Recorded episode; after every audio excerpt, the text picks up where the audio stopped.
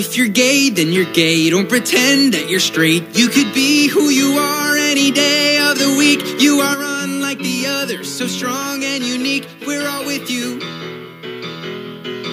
If you're straight, well, that's great. You can help procreate and make gay little babies for the whole human race.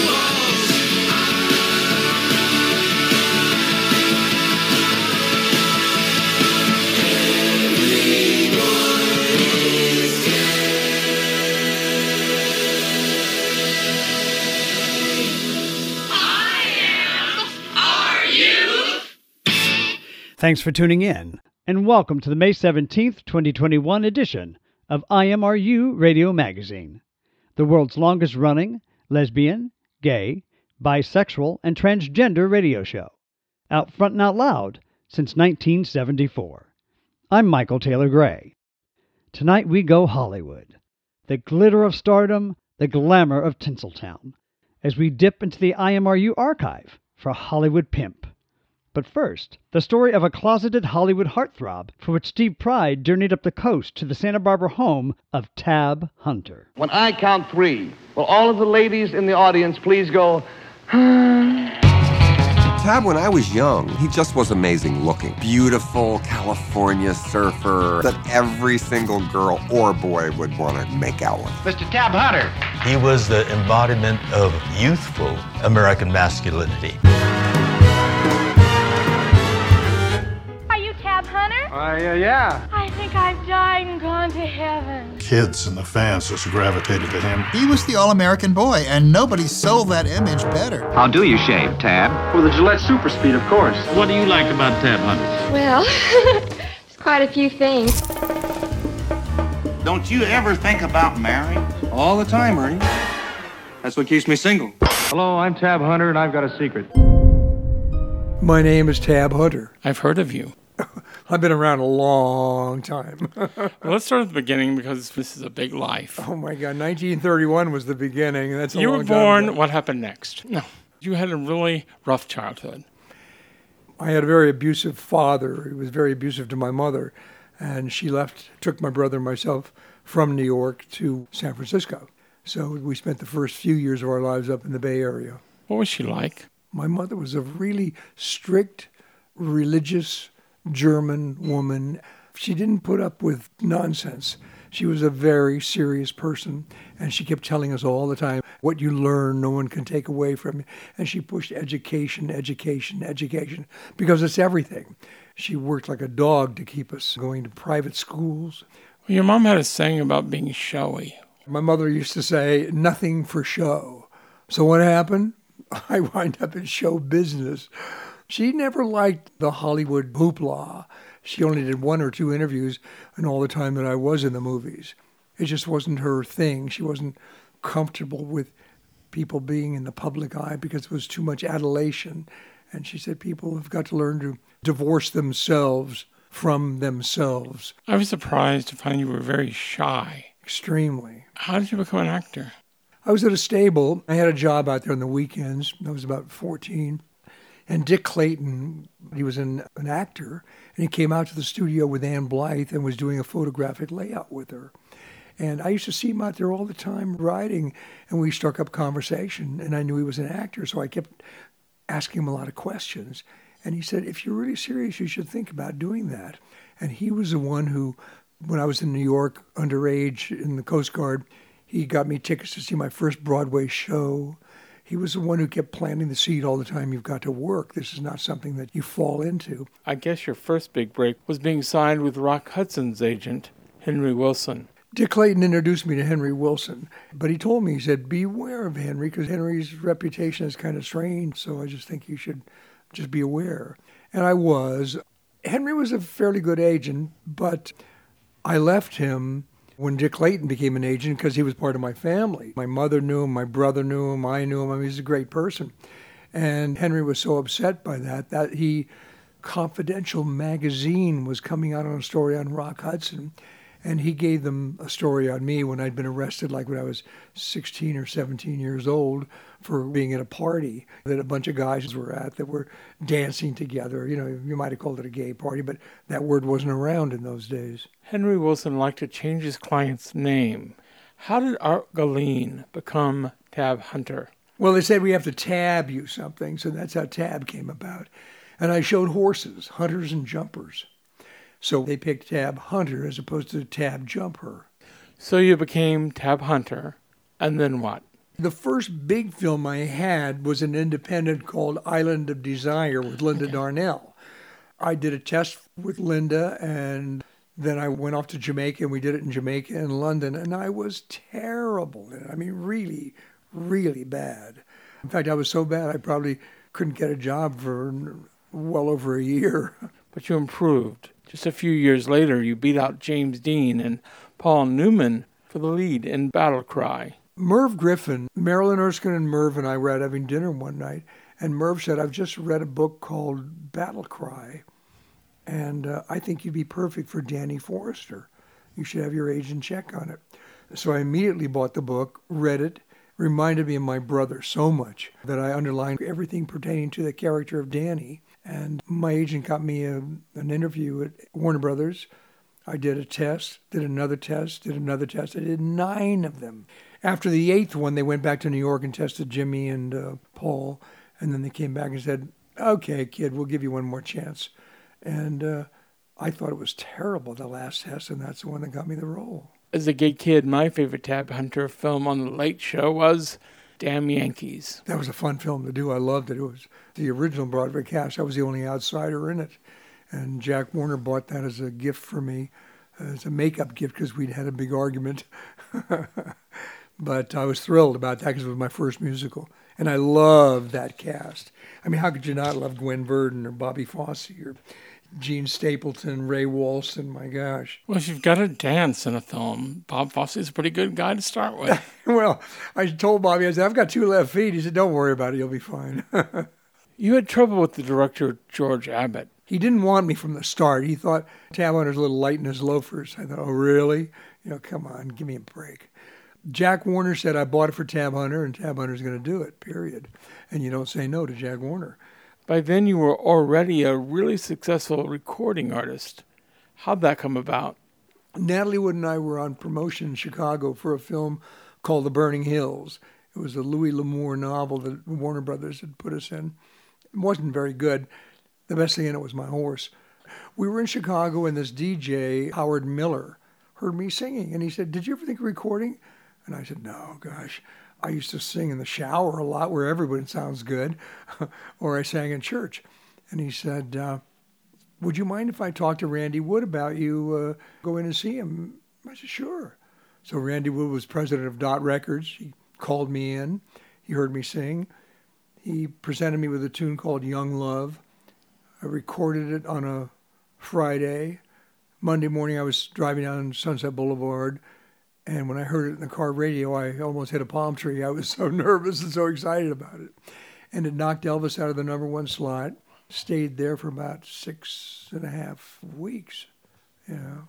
And we used Elvis's backup, the Jordanaires. He wasn't happy about that. But then I've got to tell you what happened after that. We recorded an album at Dot, and then Jack Warner immediately called me into the office and said, "Wait a minute, what the hell do you think you're doing?" I said, "Well, I was asked if I wanted to record, and I lo- he said, "We own you for everything." I said, "But Mr. Warner, you don't have a recording company." He said, "Well, we do now," and they started Warner Brothers Records. you recorded a lot, though. I did quite there. a few albums and quite a few singles. Yeah. In the fifties, you were seen as this golden boy that everyone wanted, but you were going through so much pain, having to hide your sexuality. I wasn't so much hiding as running away. Whenever something was kind of scary for me, I would run out to the horses. They were my touch of reality in that unrealistic world of Hollywood. I was very, very comfortable shoveling the real stuff. Is that basically what Hollywood is, shoveling the stuff? Well, I think you play the game. I mean, that's your job. In those days, when you were under contract to a studio, you played whatever they wanted you to do. If they're building you into the all American boy, that's your job. If you don't do the things they ask you to do, either you're on suspension from the studio. Talk to Bette Davis about that. she had a thousand of them. Either you're under suspension or they get rid of you and get someone else who will do what they want. Let's talk about relationships. You dated Tony Perkins. For about three years, yeah. Tony was a very good actor, a very bright young man, had a great sense of humor. It's just very sad the way his life ended. The pressure in any relationship is intense, but to have one where you have to keep it so secret. Well, I've always felt that it's nobody's business. I've always felt that way. But you still had to hide it back in the day. I never thought about hiding it. I just kept on the go. It's hard to hit a moving object. Your big comeback, I hate to use that word, but I was doing dinner theater back in the 80s, the same time you were down in St. Petersburg, so it was a comeback. Your big comeback in the 80s was thanks to a queer icon and his film Polyester. John Waters called me up. He said he'd like to send me a script. So I said, please. And then he said, How would you feel about kissing a 300 pound transvestite? And I said, I'm sure I've kissed a hell of a lot worse. And I'd met Divine before, who was absolutely wonderful. And having worked with Divine in polyester, which was a great experience, it's because of that that we used him in our film, Lust in the Dust. Which I love. Oh, I'm so glad to hear that because Alan single handedly raised all the money for that film. It was a script that I wrote. It started out as The Reverend and Rosie and was going to be with Chita Rivera and myself, but Chita was tied up on Broadway doing The Rink with Liza Minnelli. So then I wanted Shirley MacLaine to do it and uh, couldn't get that done. And then Alan, I met Alan, and he said, I think it should be a comedy western, and you should call it Lust in the Dust. And you should use Lainie Kazan and Divine as half sisters. And I thought, whoa, what a great idea. And uh, he left Fox, and um, that was our first film together. Well, tell me about meeting Alan, because that's a love story. Well, he was at 20th Century Fox. I went in to do an interview with him about uh, having worked at Fox. And I presented my script to him, and he read it and got back to me and said that he thought it was a really good idea. He presented it to Fox, but they passed on it. And then we spoke about that, and he said, I'll leave Fox. I'll find a way of making this happen. He's a very good producer. When did you know he was the one? The one. I just never thought of it that way. I just thought, that kid is really sharp. I really like him. He's a decent human being. You seem to be a very happy person. You know, I'm a firm believer that somewhere under the pile of crap there is a pony. Go for it. Do you think your looks hurt you being taken seriously as an actor? Probably, but people always put emphasis on the wrong thing. I don't place importance on that. I never have. What you are as a person inside and how you think, those are important things. The rest of it's a bunch of garbage. You're a really cool guy. I mean, you think of old stars like Norma Desmond and Sunset Boulevard, and here you are with your dogs and your husband and your ranch. And what advice would you give to yourself as a 10 year old if you could just whisper something in your ear back then? I was an idiot at 10. 15. Uh, still an idiot. You're Catholic, correct? Oh, yeah. But you had a bad experience coming clean to a priest in confession at one point. well, that was many, many years ago. Recently, we had a screening of our film in Connecticut, and only a few miles from the theater was my good friend Dolores Hart. She was an actress, but now she's a mother superior at, at the Abbey of Regina Laudis there. So I emailed the mother Dolores and I said, I'd love for you to come to our screening. And she came to it. And Rex Reed and I were up on stage doing a little Q and A afterwards, and he introduced Mother Dolores. She stood up and took a, took a bow, and then, like the flying nun, came down the aisle to the footlights, you know, the front of the stage, and I jumped off the stage to stand by her because I really love her and I've known her a long time. And she looked right out of the audience, and I love what she said. I want to tell you all, there is no hetero, there is no homo, there is only love. I thought, whoa, she's pretty fantastic. I know Dolores Hart from King Creole with Elvis and Where the Boys Are. Did you ever do a film with her? She actually did The Pleasure of His Company on Broadway with Cyril Ritchard. And when I was signed to do the movie, I was sure that it was going to be uh, Dolores Hart, but they gave it to Debbie Reynolds. Of course, I'd known Debbie forever, you know, because we grew up together.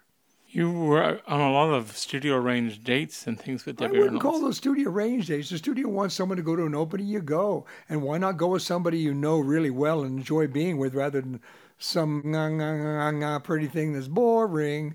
Debbie's a hell of a lot of fun. Always has been. And now- since she blew the French horn in the band at Burbank High School. And Natalie Wood. Nat was like my kid sister. She was much younger than me. And I really think uh, she's just a delightful, charming gal. And of course, I was so thrilled that we were able to get Bob Wagner in our documentary because RJ is, without a doubt, the most level headed person you'll ever meet. And he never talks about Natalie.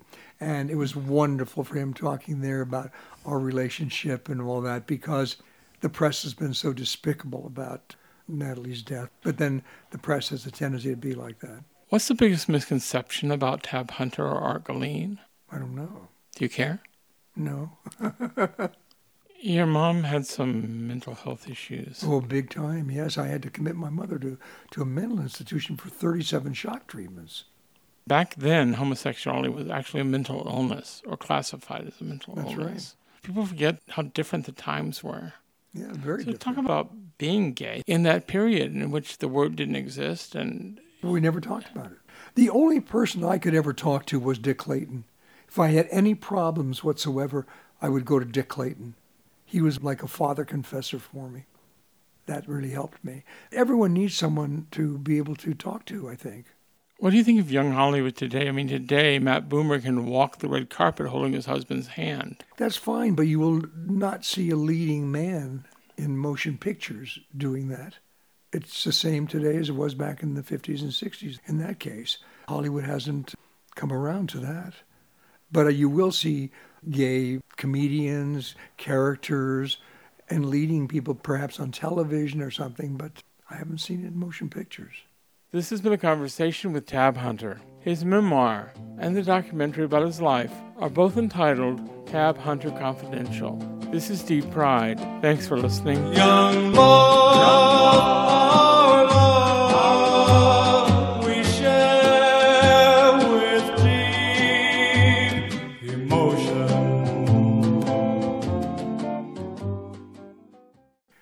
Tab Hunter passed away in 2018. The documentary Tab Hunter Confidential can be streamed on Netflix and Hulu. The autobiography on which it is based can be found online at Amazon.com, at brick and mortar bookstores, even at the library. Stay tuned after this quick break for an interview with Scotty Bowers. It's time for Who Said That on this episode of the Rainbow Minute. Born in America, this Jewish feminist lived most of her life in Paris. When France joined World War II, she was aghast, saying, They shouldn't, they shouldn't. Eventually deciding to flee, she and her female companion hastily packed their winter clothes and left for the countryside, leaving behind most of their prized art collection, including a self portrait of their close friend Picasso. In 1943, she said in her inimitable style, A nice war is a war where everybody who is heroic is a hero, and everybody more or less is a hero in a nice war. Now, this is not a nice war. Who said that? It was Gertrude Stein, the famous author, with her companion Alice B. Toklas close to her side. The Rainbow Minute is produced by Judd Proctor and Brian Burns and recorded in the studios at WRIR in Richmond, Virginia, and read by volunteers like me, Dustin Richardson. Hello, I'm Tab Hunter, and you are listening to IMRU Radio Magazine.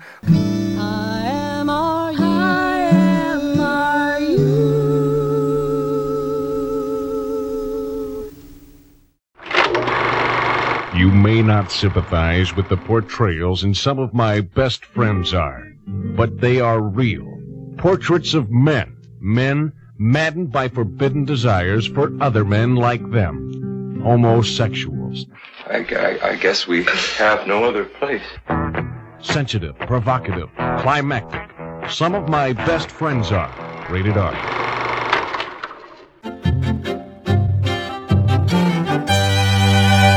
Welcome back. I'm Michael Taylor Gray, and you're listening to IMRU Radio Magazine.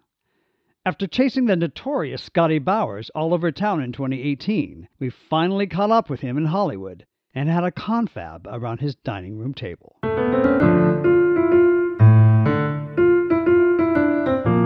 This is Abby Dees and Wenzel Jones talking with Scotty Bowers and Matt Tyrnauer about the new documentary Scotty and the Secret History of Hollywood. Matt, how did you meet Scotty? Scotty had just turned 90, and I met him in Gore Vidal's living room. That's right. I had known Vidal, I was his literary executor, and I'd heard about Scotty for years from um, members of the Hollywood community. Merv Griffin, in fact, was the first person to tell me about him, but not by name.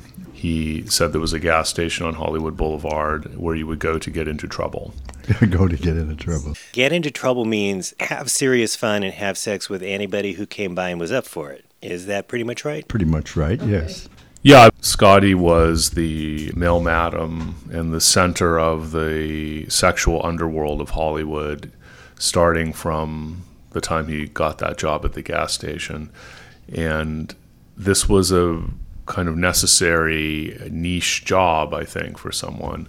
Stars really couldn't live authentic lives. They were very constricted by the studio system and morals clauses and the contracts, the Hays Code, and um, Joseph Breen, who was the uh, enforcer of that, and the studio's self policing, trying to create a white picket fence mm. image for their product. And the stars were really confined in what they could do. And Scotty created a uh, environment where they could let loose a little bit, and that was the gas station. When you say male madam, it sounds as if Scotty was pimping, but actually, from the film, it looks as if Scotty treated this as a public service. I mean, you did not make a fortune doing this. I didn't make anything doing it from the people. If I fixed you up with someone, I never took a dime or wanted a dime. Why don't more people approach it that way? I was doing it to help people, guys just out of the service who didn't have a dime, nothing, not a penny. And someone would come in and say, like the looks of him, say, I'd like to take him to dinner. And my answer was, why take him to dinner? You have drinks and dinner. Just give him 20 bucks and forget the dinner, and you got with him, and everything is perfect. That's the way I started it. How did people in this environment know to trust you? Because you uh, really didn't tell until no, very recently. If you're around someone, like they'd be around me every day, right? Or come in every day, soon they got to be buddy buddy with you. They knew you were a foxhole buddy, and everything was okay. Now you had a few people who were angry at you. Specifically, I'm thinking of Lucille Ball, and I'm wondering why didn't those people try to rat you out? I mean, why was there so much protection and trust when? Well, don't don't forget in Lucille Ball's case, their push only goes so far. Because she was mad at you for finding girls for right, Ricky. Right, right. Because sometimes he'd see Desi. Desi, in, an, he'd, in an afternoon, he'd see three different girls. How did people have this kind of time? That was my big question. and, and she was awfully upset about it. But for the most part, it sounds like people understood that this was sort of a necessary outlet. Yes, that's well put. A necessary outlet. So, Matt, what was it about Scotty's story that intrigued you enough to make a film? Because you would think, oh, it's all the prurient aspects, but that's not at all what the film looks like. I think Scotty supplies us with an alternate history of Hollywood.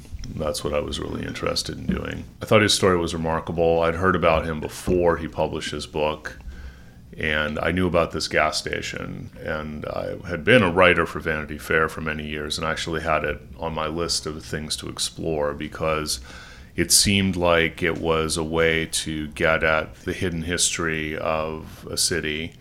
And the type of films I often make are alternate histories or different looks at things that we all think we know very well. So that's how I approached the story. Uh, Scotty wrote a memoir that was published in 2012 when he was 89 called Full Service. It's a remarkable record of what was going on uh, behind the scenes and between the lines in Hollywood. I thought that was very interesting. I wanted to make a cinema verite film, though, about someone who, in his now 95th year, is one of the most vital people I know, who's certainly with it. You haven't lost the trick.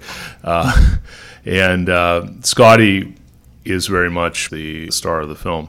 So you see in this mirrored hall of memories that Scotty is walking through in the course of the film a image of Hollywood that you have never really seen before through his eyes and through his memories. The film really centers around him.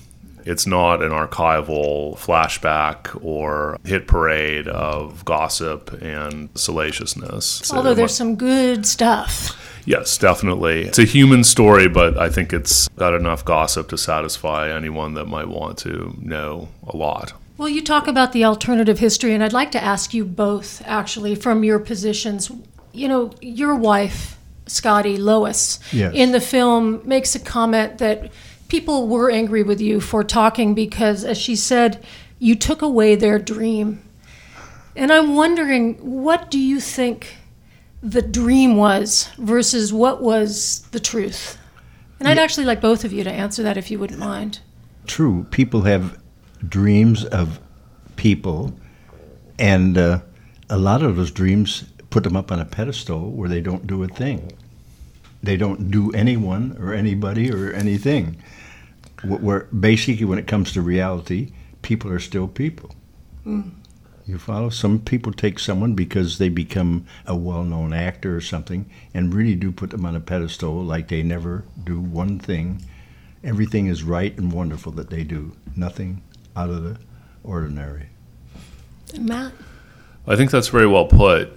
It's surprising to me how persistent the Dream Factory's images are. I mean, this was something that happened 70, 80 years ago, the golden age of Hollywood, that was intent on creating straight washed Uh-huh. images Right. of people that were iconic and were brilliant in these extraordinary movies that have stood the test of time in many cases. I'm talking about Cary Grant, Katharine Hepburn, Spencer Tracy, Rock Hudson. The list goes on for the people that Scotty knew and consorted with and had sexual relationships with. But these people had lives off screen. Now, they're public figures and they turn out to be immortal icons of a particular time. And uh, that image has lasted.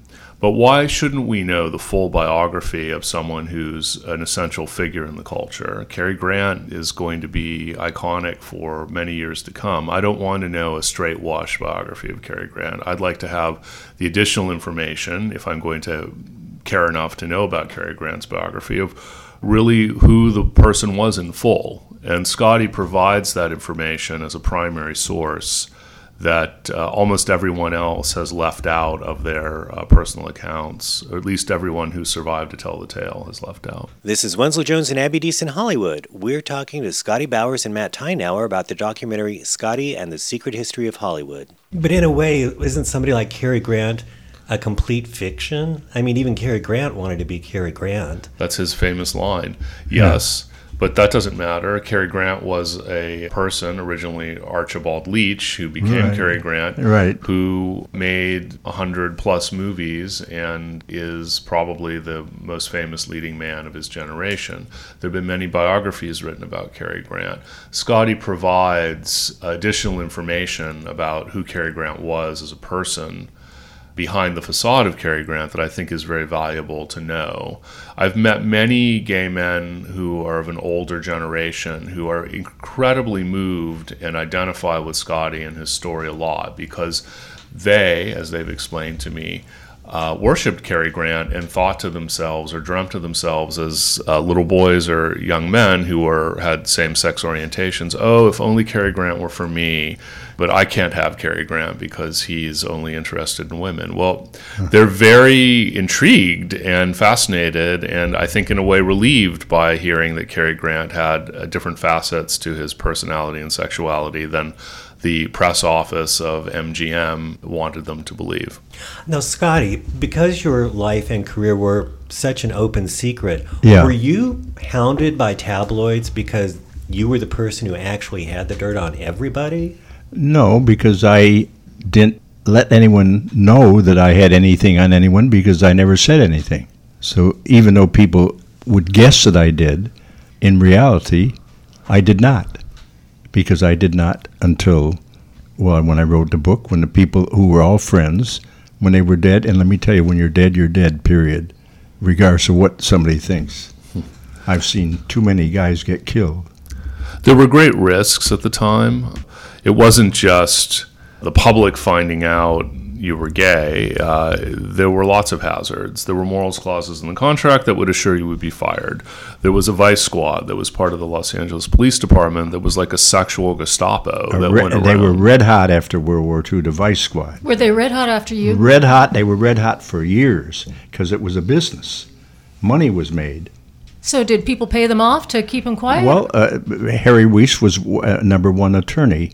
What Har- Harry took me down to show me what and how he did it.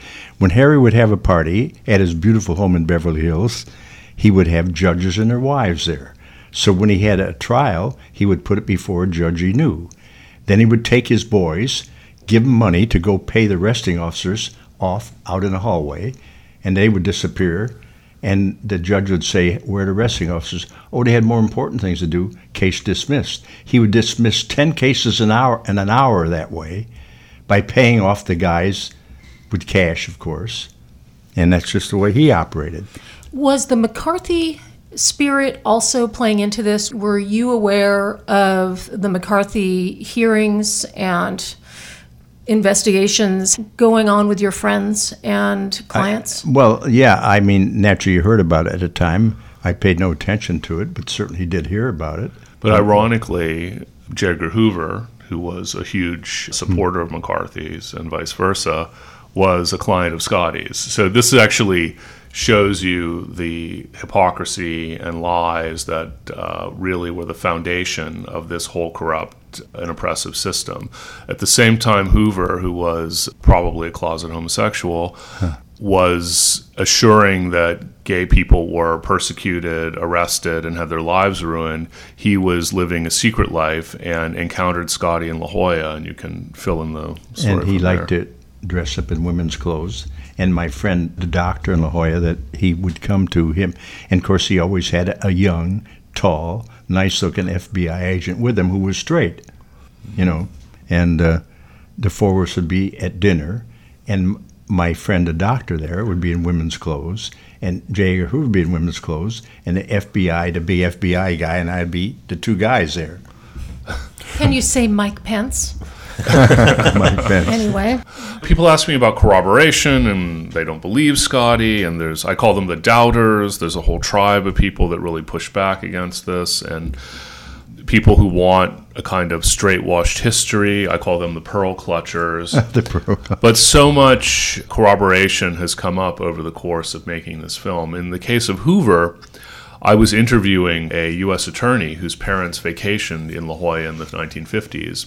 I didn't tell him I was doing anything with Scotty. I didn't mention Scotty Bowers at all. And apropos of nothing, he said, Oh, well, you know, my parents used to hang out in La Jolla in the 50s and they used to run into Hoover there all the time when he was there with his lovers. Yeah, isn't it? so this is a U.S. attorney telling me something his very straight laced Republican New Jersey parents told him which confirms at the time and place Hoover's presence in La Jolla, which is where Scotty places him. So many things like that have come up in ancillary interviews I've done as supporting evidence. I will share just a very minor version of that. I was watching the film with my mother, and we got to the part about the uh, Duke and Duchess of Windsor. Yeah. And my mother said, Oh, I remember as a little girl my mother, who was from Los Angeles and sort of followed the social goings on in LA and in the East Coast, she said, even I think before she even entered the world of the monarchy in England, that she was well known to be basically a courtesan. And somebody who was very sexually promiscuous, might be the wrong word, but this was not a surprise to her, and that she had heard this from the time that she was a little girl in the 30s but there is this image of the two of them, the Duke and Duchess of Windsor, being this straight couple cast out because of their love, but it was more complicated than that, as you he could he could say. have never been king of England just on the basis of the way he talked. The, the funny little voice he had. That's and true. of course, and what he was doing. well, she Wally would tell him every move to make, do this, do that. She controlled him 100%. And they were both involved, each of them with men and women. Oh yes. We'll be back with more from Scotty Bowers after this quick break.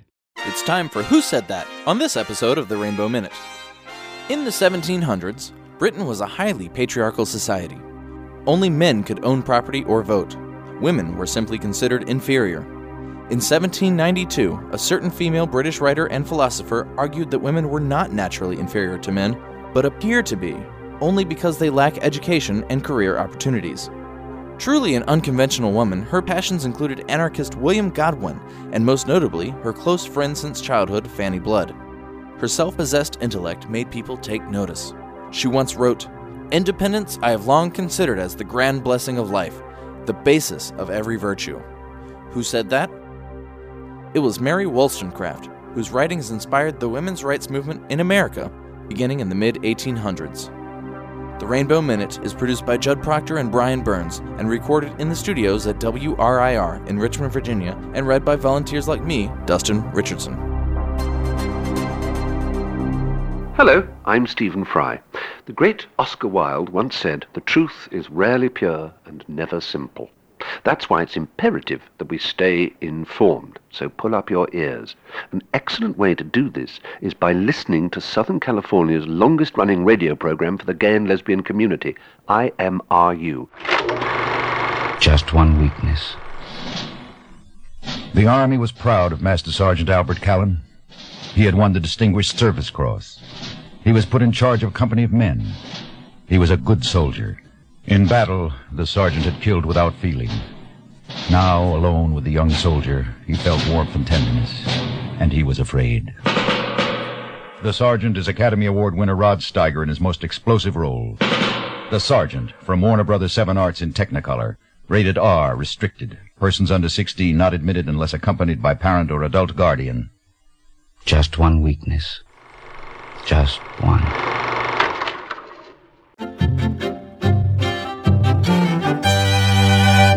Welcome back. I'm Michael Taylor Gray, and you're listening to IMRU Radio Magazine. Now back to Scotty Bowers. This is Wenzel Jones and Abby Dees in Hollywood. We're talking to Scotty Bowers and Matt Tyrnauer about the documentary Scotty and the Secret History of Hollywood. And in terms of corroboration, this is the thing that having gone through this process of making the film and kind of talking about it at dinner parties or at social occasions, I hear what people can't believe and they push back on because they read Scotty's book.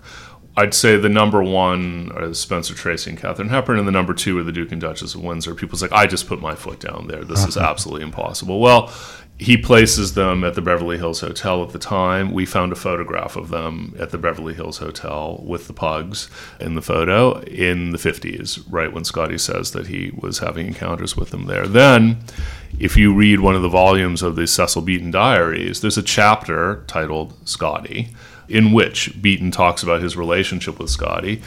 Beaton photographed the Duke and Duchess. He was friendly with them, as he was with the whole royal family of that period. So there's another connection. Scotty knew Beaton through George Cukor. Beaton was in Los Angeles as the uh, production designer of My Fair Lady Right. at the time. So there are all these vectors that connect and point in the right direction. And uh, what do you say to people that don't believe the Well, things that you say? Basically, as a matter of fact, when I met the Duke and Duchess, he said, I feel like I already know you because four of my friends have recommended you over the years. Cecil Beaton, who was a royal photographer, Brian Desmond Hurst, who was a director there, and uh, Peter Bull, who was an actor, an English actor, Peter Bull, and uh, David Brown. There were four people that told him about me. If you ever get to Los Angeles, you got to look up Scotty. So he felt I uh, I felt like I already knew you because of four friends recommending you, which is pretty nice. There were other ways that you had connections too, whether you knew it or not. Noel Coward, for instance, Oh yeah, who you knew. That's right. Noel Coward's not even in the film, but you But know he was this a client. Yeah. This was cafe society basically on one level. There was hollywood then there was intersection with cafe society. The duke and duchess were certainly in that cecil beaton. All these people crossed over. We have to remember is it was a very small world. Hollywood was a very small town and the gay community was even smaller, and the secret had to be kept. And people, once you were within that community and were trusted, you knew a lot basically, which I think's something that we don't realize now. People say, "Oh, well, how could Scotty have known so many people?" It's like a very small world. If you knew George Cukor and he trusted you, you by definition would have met Hepburn and Tracy and Cary Grant. Scotty, what has it been like as a man with his finger on the pulse of the culture to watch gay society go from being this terribly hermetically sealed, closeted thing to West Hollywood, Pride parades. The Abbey is the center of you Right, know, the Abbey. I mean, what's it been like to watch that? celebrities. Tra- yeah, to watch that transformation. Well, I know, but uh, it, it should always be that way. I mean, regardless of what someone digs or what their bid is, everybody should be buddy buddy. You know.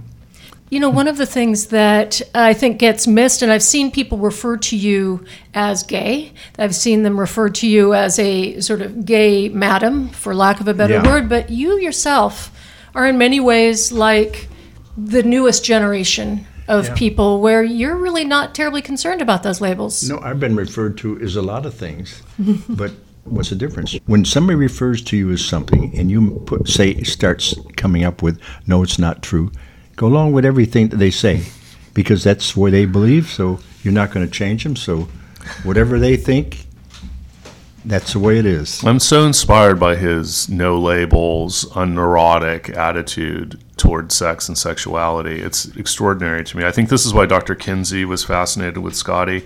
He was very much active in a time where sexuality and identity was very siloed. It had become more siloed, even. If you read the scholarship on this, there are wonderful books. There's one called The Invention of Heterosexuality. Basically, the church and the medical community all kind of like herded people into these definitional categories. And we were really saddled with this in the middle of the last century. And as the middle class became more and more prominent in the country, these definitions became more and more prominent. Scotty just dispensed with this in life and never was concerned with it. It's very avant garde, and you're right. It's very ahead of its time in terms of what younger people seem to be embracing today. This sort of attitude that has nothing to do with the received wisdom that we were all um, freighted with. But Scotty, you seem to somehow escape the whole being worried about what people thought of you and um, right, because people that go through life wondering what people think about them and how they feel about them, you can foul yourself up completely trying to please someone else. You can please someone else by being yourself too. This is Wenzel Jones and Abby Dees in Hollywood. We're talking to Scotty Bowers and Matt Tyrnauer about the documentary Scotty and the Secret History of Hollywood. I have to ask Scotty, have you ever said no to anything? No. That's a really good question. You're the first one ever to ask that. I, I, I've asked them that a hundred different ways, Yeah. and uh, things get uh, pretty woolly when you get them going in a one-hour tear through the mirrored hall of memories. I would like to come back to uh, Dr. Kinsey because I think that's fascinating, but I think this brings up that might be getting a little bit lost in all the talk about the famous people that we know. Yeah. That you were providing sexual services as a boy and a teenager, and in, at one point for a number of Catholic priests. Right. And what struck me about that is that the way you describe it is that it was a completely consensual exchange from your point of view. Do you still feel that way? Well, you'd say I feel that way, yes. I mean, if I appear to feel that way, then I must feel that way. It looks like you do. Yeah. And looking at all of the stuff that's happening right now with the Catholic Church and the priests, from your perspective, how do you see that? What, what do you think? uh, I always knew that most priests were gay. Uh, they wouldn't have gone into that if they weren't, basically.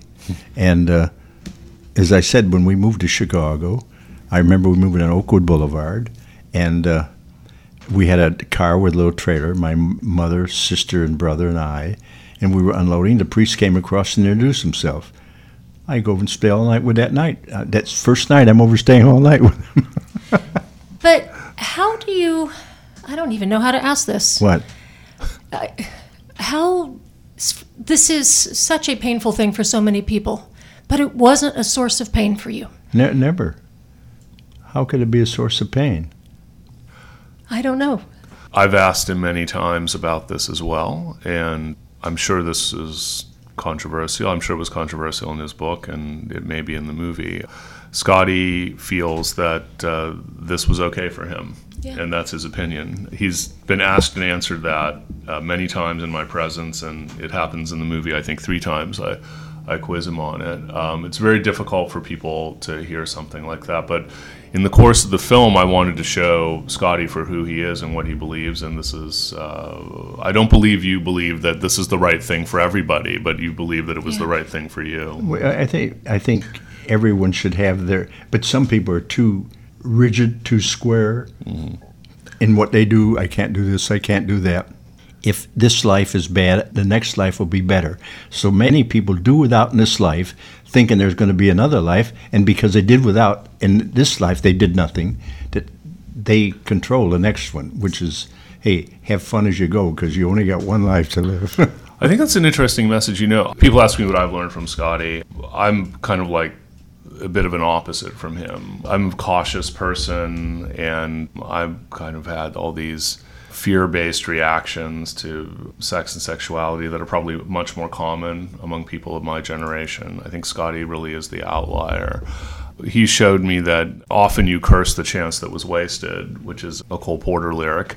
Cole Porter also having been a friend of yours. And uh, of course, we're talking about consensuality here as well. And I think in um, your uh, career as a male madam, everything was consensual. And I've interviewed many people who were present at that time and attest to that. That uh, this was a, a, happy period of um, really um, kind of kind of like incredible sexual halcyon period uh, that Scotty um, helped create for a lot of people that were in need. So few of us will ever get to leave a legacy, but you clearly are going to. What would you like it to be? What, how would you like people to speak of you 50 years from now? Whatever way they want to do. That's the best way to do it. I mean, most people can't speak badly of me, but uh, people do speak different. So rather than try to rearrange it, whatever they want to say, perfect. or do. I know that we only have a minute, but very briefly, uh, could you just say what you did for Dr. Kinsey? Because his research was groundbreaking. And you were very key to a lot of that research. Well, yeah, because when I first met Dr. Kinsey, he said his best interviews are people in prison. I said, sure, because the goddamn warden lets them off all day and puts them in the library to talk to you. They're going to bullshit you all day long. Obviously, that's not a great deal. He thought it was. And I convinced him and got him to where to, to know the, the reason why they did it. You know, prisons are the best interviews. Certainly they are because they get time off. And Matt, we have to ask every filmmaker, what do you want people to take away from this? I think Scotty really teaches us a lot. He's a primary source and an eyewitness to a side of Hollywood that has been uh, erased from the historical record. So his account of what he saw, oftentimes in the sexual underworld that he was in effect mayor of, provides a missing piece from the historical record. And I think it's a vital missing piece. I'm amazed that people dismiss it as shenanigans or gossip. I make the analogy of Caravaggio, for instance. One of the greatest painters of his period was, to quote Gore Vidal, a same sexualist, at least for part of his life. Don't you want to know the full biography of Caravaggio? Why do you want to know a straight washed biography of that man? You just want to know what he was doing in the painting studio, but you really don't want to know anything else about him. I think that leads you to misunderstanding him because a lot of the models he used in his paintings, for instance, were hustlers or prostitutes. This was the demi-monde that he existed in. So you need to really know and acknowledge the full biography of these great cultural figures. And I would argue that Cary Grant, for example, just to name one, is a great lasting cultural figure. So we can't straight wash history, and Hollywood is a part of history. This is Wenzel Jones and Abby in Hollywood. We've been talking to Scotty Bowers, the author of Full Service My Adventures in Hollywood and the Secret Sex Lives of the Stars, and Matt Tyrnauer, the writer director of the documentary Scotty and the Secret History of Hollywood. The minute you walked in the joint, I could tell you where I'm in. Oh,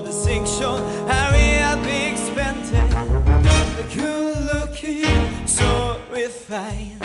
Say, you like to know what's going on the point. I don't buy my coat for every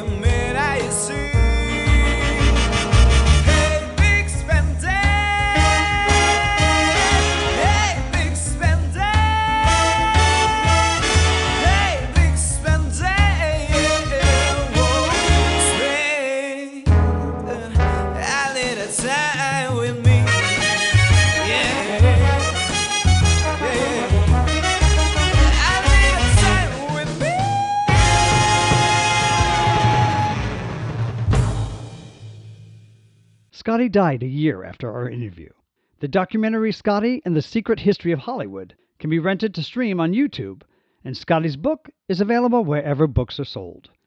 Ryan Murphy's dramatization, Hollywood, can be streamed on Netflix. Wow. All that, and there's still time for a last word. And tonight, that's the Quentin Tarantino Top Gun is Gay monologue from the movie Sleep With Me. What is Top Gun? You think it's a story about a bunch of fighter pilots. It is a story about a man's struggle with his own homosexuality. That's serious. That is what Top Gun is about, man. You've got Maverick, all right? He's on the edge, all right? And you've got Iceman and all his crew. Right. They're gay. They are. They represent the gay man, Right. all right? And they're saying, go, go the gay way, go the gay way. He could go both ways. What about He could go Kelly McGillis? Right? Kelly McGill, she's she's she's heterosexuality. She's saying no, no, no, no, no. Go the normal way. Play by the rules. Go the normal way. And they're saying no. Go the gay way. Be the gay way. Go for the gay way. All right. That is what's going on throughout that whole movie. He goes to her house, right? All right. It looks like they're gonna have sex. You know, they're just kind of sitting back. He's taking a shower and everything. They don't have sex. He gets on the motorcycle, drives away. Next scene. Next scene, you see her. She's in the elevator. She is dressed like a guy. She's got the, the cap on. She's got the uh, aviator glasses. She's wearing the same jacket that the Iceman wears. She is okay. This is how I gotta get this guy. This guy's going towards the gay way. So I gotta bring him back. I gotta bring him back from the gay way. So I'm gonna do that through subterfuge. I'm gonna dress like a man. All right. That is how she he, she approaches it. Right. Okay. No word on the queerness of the Top Gun sequel coming out in November, but I'll view it through a lavender lens regardless of intention. Okay, that's it for tonight. I'm Michael Taylor Gray. Our thanks to IMRU's executive producer Steve Pride and Rainbow Minute producers Judd Proctor and Brian Burns. Please follow us on Facebook at IMRU Radio. And if you are interested in volunteering with IMRU in any capacity, email public at prideonscreen.com. And remember, we're a global podcast as well as a show broadcast by KPFK Los Angeles. You can always hear our weekly show posted to kpfk.org. Also catch us at iTunes, Spotify, Breaker, Anchor.fm, Castbox, and Pocket Casts. We close with I'm Not Gay from the new Jack Plotnick film, Mailman. Good night. I'm not gay, I can't be gay because gay is a construct anyway. Labels are ideas, they are not human beings. My generation's evolved to do away with these things. Fluid, non bi. Sex for us is not about a girl or guy. Humans connect in so many different ways. For example, a simple conversation can often be much more intimate than a sexual experience. That's an interesting observation, but uh, doesn't really have anything to do with sexual orientation. But I'm not gay, no, I can't be gay, because gay is not a person, just a word you say. Name one thing in nature that's just this way or that. I can't be gay because gay is old hat. So you're bi? No, I'm not saying. Look, I'm just commenting on the weight we put on self imposed identity in the first place and how actually unimportant it is. In fact, don't even call me Pan poly, fluid, or bi, because those are words and I really want to try to not define my sexuality as anything other than I am me. There's a spectrum that's linear and also 3D, and it's also always changing, and of time and space it's free. We're all just atoms in a cosmic ballet, and from this logic you can see I'm not gay.